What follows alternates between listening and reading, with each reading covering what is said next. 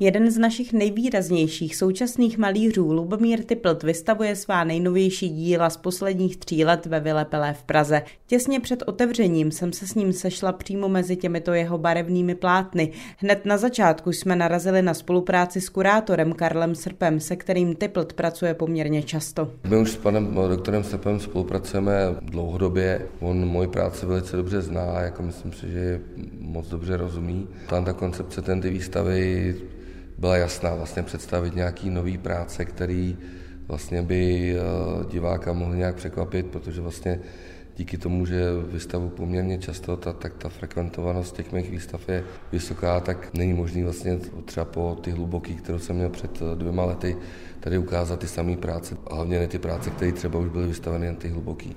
Tady se to docela dobře sešlo, protože dá se říct, jakoby jsem dopracovával cyklus dívek, eh, které jsou Tady v tom spodním sále ty dívky jsou vystaveny větru, v těch obrazech je přítomný vlastně ten živel, protože vlastně jim to strhává ty šaty, je tam pohyb i z tohle toho důvodu, to strhává jim to vlasy, jakoby to všechno jakoby je eh, vystavený nějakému tlaku toho živlu.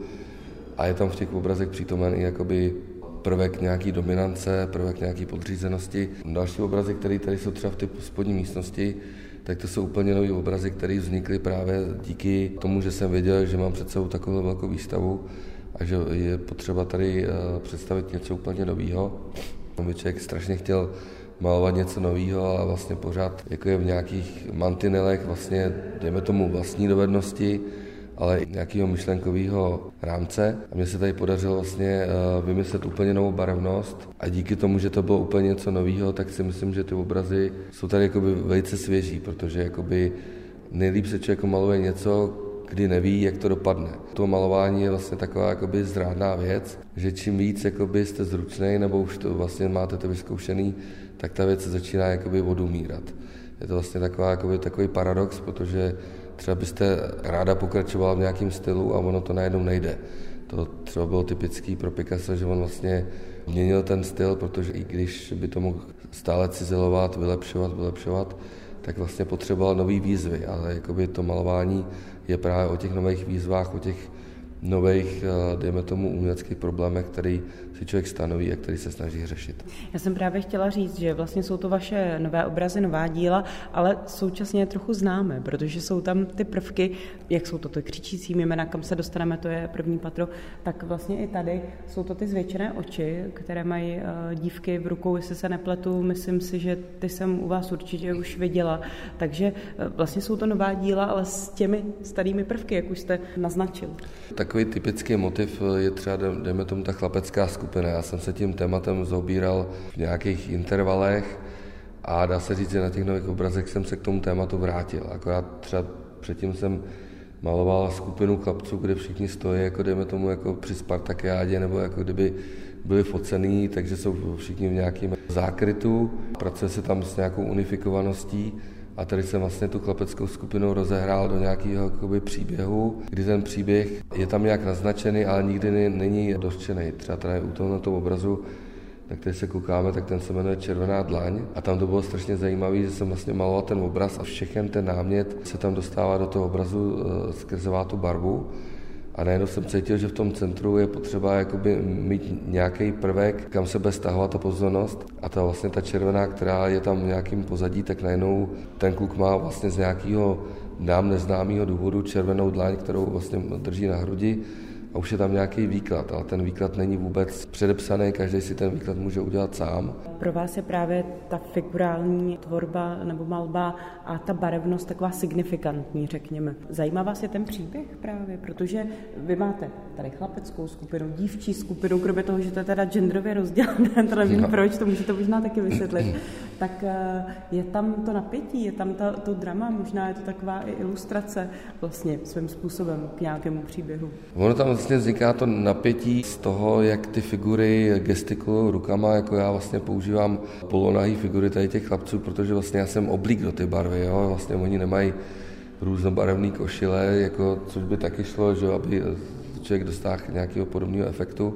Každá z těch postav je nositelem nějaký barevnosti a je zajímavé, jak se to vlastně v tom celku toho obrazu najednou spojí. Jo? Takže vlastně já maluju ten obraz od detailu, takže mám třeba, jakoby, dejme tomu, centrální figuru, která je nějak osvětlená a ostatní figury jsou vlastně bílé, vlastně jsou jako nedomalovaný, nebo ani tam ta barva není naznačená. A ten obraz se vyvíjí v čase, jako, jako vlastně o tom přemýšlím.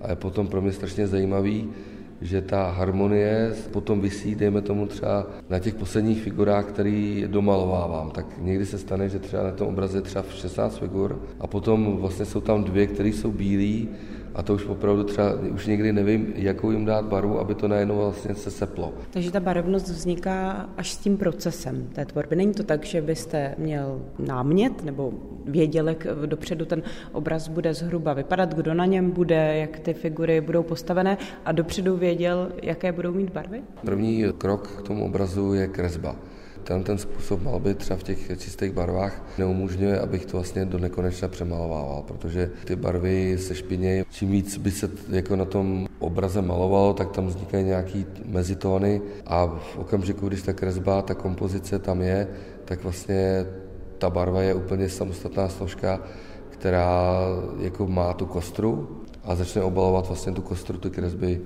tím masem. My se budeme podívat do prvního patra, ale ještě než, než se tam přesuneme, tak vás poprosím, řekl byste vlastně, jakým způsobem je ta vaše výstava koncipovaná právě do těch pater? Ta Vila Pilé má vlastně přízemí a dvě patra. Takovým spojícím prvkem, který vlastně celou tu výstavu prochází, je právě ten motiv ty levitace. Ta levitace vlastně to byl ten motiv, kterým jsem ukončil, dejme tomu, sérii těch dívek. A ten motiv pro posluchače je ten, že vlastně ty dívky levitují ve vzduchu na nějakou propastí a vlastně jsou v nějakým uzavřeným eh, kruhu, který má pět nebo až sedm jakoby prvků těch dívek a ty dívky si ještě ke všemu nejenom, že levitují a, a zakrývají si obličej vlasama, který se vlastně, ty vlasy si táhnou přes obličej, mají je sepnutý a drží si ty vlasy jakoby rukama. A teď jsme v místnosti u křičících mimin úplně slyším. je to plná místnost vašeho známého motivu. Vysvětlíte ho. Vy jste ho maloval kdysi, pak jste přestal, teď jste ho zase znova začal malovat, uh, toto téma. Proč a jak vlastně tento nápad vůbec vznikl? Souvisí to třeba s vaší rodinou, s vašimi dětmi? Kdo vás ovlivnil? Tenhle ten nápad vlastně malovat to plačící mimino vznikl naprosto kuriozně pro mě, protože já jsem eh, asi před těma deseti lety, v roce 2012 jsem dostal takovou zakázku od jednoho mého sběratele, který chtěl namalovat eh, rodinný portrét. A já jsem se jakoby upřímně toho námětu strašně bál, protože vlastně to sklouzává k nějakému 19. století a vlastně ty, obrazy těch, dejme tomu, rodinný portréty vlastně jsou nejméně ceněný z toho, co třeba ten autor namaluje, jako bohužel. Ale já jsem se chtěl s tím námětem jako popasovat tak, abych jako na tom úplně jakoby nepohořel. A s mým kamarádem Tomášem Součkem vlastně jsme pořídili fotky, jako ty rodiny, kterou jsem měl portrétovat. V té rodině bylo malý cestový miminko, který prostě reagoval na ten blesk tím způsobem, že začal strašně brečet. Já jsem si prohlížel ty fotky, které jsem měl hotový jako, na, jako výchozí materiál pro ten portrét. Najednou jsem si všiml, že tam je spousta těch fotek toho plačícího mimina.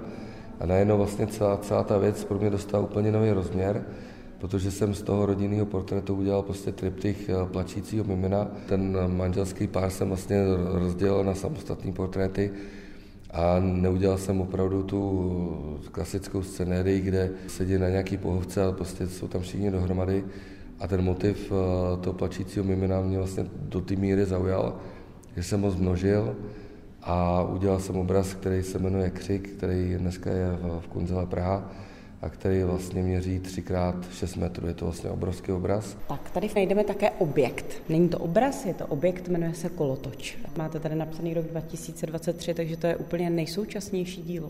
Tohle ten kolotoč, tak to byl trošku zase další krok plně k něčemu novému, co jsem nikdy nevyzkoušel. Většinou jsem třeba měl nějakou instalaci, která působila v té výstavě, jakoby třeba odložený kus nějakého nepořádku, nebo ty objekty byly jakoby třeba malý a člověk jim nedával takovou důležitost. A já jsem vlastně realizoval třeba v poslední době objekt, který tady teda není vystavený přímo, vodní elektrárny, kde původní motiv byl 20 roku starý a stejně tak jako ten kolotoč je vlastně námět, který se vyvíjí už taky poslední 20 let.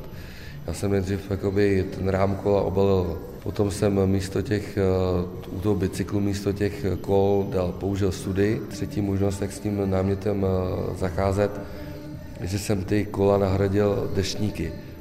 A myslím si, že to vlastně teprve po těch 20 letech dostal ten nejlepší, nejlepší to možné řešení. Ten objekt vlastně působí strašně samozřejmě, ačkoliv eh, je to myšlenkově úplně, se potkají ty světy úplně eh, tak, že by to člověk nečekal. A ten moment překvapení mě právě v tom, tom baví. A když ten objekt se ještě točí, je tady vlastně pět bicyklů, deset deštníků a točí se to je v tom ten pohyb, tak to vlastně ještě dostává další nový rozměr. Kdybyste vysvětlil, proč jste zvolil právě ta stará rozbitá kola a nahradili je ty červené deštníky. Tak určitě je tam nějaká mentální práce. Jakoby když eh, se řekne kolo, tak každý si představí jiný kolo. Někdo, který má rád elektrokola, tak prostě pro ně je aktuální elektrokolo a je to pro něj ten největší estetický zážitek. Akorát já jsem k té myšlence potřeboval archetyp kola vlastně archetyp kola je skutečně kolo, dejme tomu z 30. let, který má dokonalý tvár, je to prostě tady, jsou to většinou kola secesní, mají ty secesní křivky a dneska vlastně člověk ten design obdivuje jako něco prostě prehistorického. Takže tady vlastně na půdě Vilipele většinou jsme zvyklí, že se tady něco promítá. Plus je tady takový právě zvláštní prostor, který není tak úplně výstavní, řekněme, protože je to opravdu půda. Jak jste se s ním poradil? Jaká díla jste sem dal? Jsme nechtěli, aby ta půda byla takový jako appendix, vlastně nějaký, nějaká část, kde by se odložil jako ty věci, které se prostě nevešly jinde. A vlastně mi se podařilo vlastně ten motiv ty jámy, nad kterou tu, ty dívky levitují, vlastně posunout do dalšího motivu ty chlapecké skupiny, která stojí u nějaký, dejme tomu, u nějakého stolu, který vlastně se propadá do nějakého prázdna. To prázdno je demonstrovaný stejně, jako když máme nějakou simulaci černé díry, tak vlastně se to propadá do nějakého prostoru, kam my nevidíme a já jsem tenhle ten motiv vlastně spojil, spojil se právě ten motiv, který je u těch dívek levitujících a právě se tady spojil s tou chlapeckou skupinou. Jak posluchači mohou slyšet, tak eh, s vámi se pojí i hudba. Vy jste spolu založil v 90. letech kapelu WWW, píše taky texty, jste s ní silně spojen a i vlastně v té výstavě eh, je ta hudba pro vás důležitá. Tak za prvé je tady i projekce, tak tu vás poprosím, jestli byste trochu okomentoval i u kolotoče, který je pak v tom prvním patře, tak taky eh, je tam důležitá ta hudba. Jsem vždycky rád, když do těch výstav můžu ty VVčka svým způsobem integrovat, protože vlastně my jsme takový hodně netypický uh, hudební projekt, který do ty populární muziky dává úplně jakoby trošku jiný kontexty. Jako jo. Vlastně nejsme ani hip-hop, nejsme ani jako alternativa, ale vlastně razíme si nějakou takovou jakoby osobitou cestu. A dá se říct, že jakoby až pozoruhodný, že vlastně eh, ty posluchači se nás našli, protože to vlastně není úplně jednoduchá hudba. Mně se vlastně v poslední době často stává, že mě třeba navštěvují v ateliéru sběratelé, který jako VVčka máme vysloveně rádi a vlastně nějak eh, ty vevečka je přivedly k tomu, aby chápali mý obrazy. A může to být i naopak, že moje obrazy vlastně přivedly někoho k tomu, aby chápal tu naši hudbu. A pro nás je vlastně strašně důležitá ta vizualita, ty klipy, které jsou jakoby hodně specifický a pracujeme vlastně, dá se říct, jakoby umělecky v tom vyjádření. Dodává na závěr na samotné půdě Vily Pelé Lubomír Typlt. Jeho výstavu tu můžete navštívit až do 13. srpna. Zuzana Flípková, Radio Klasik Praha.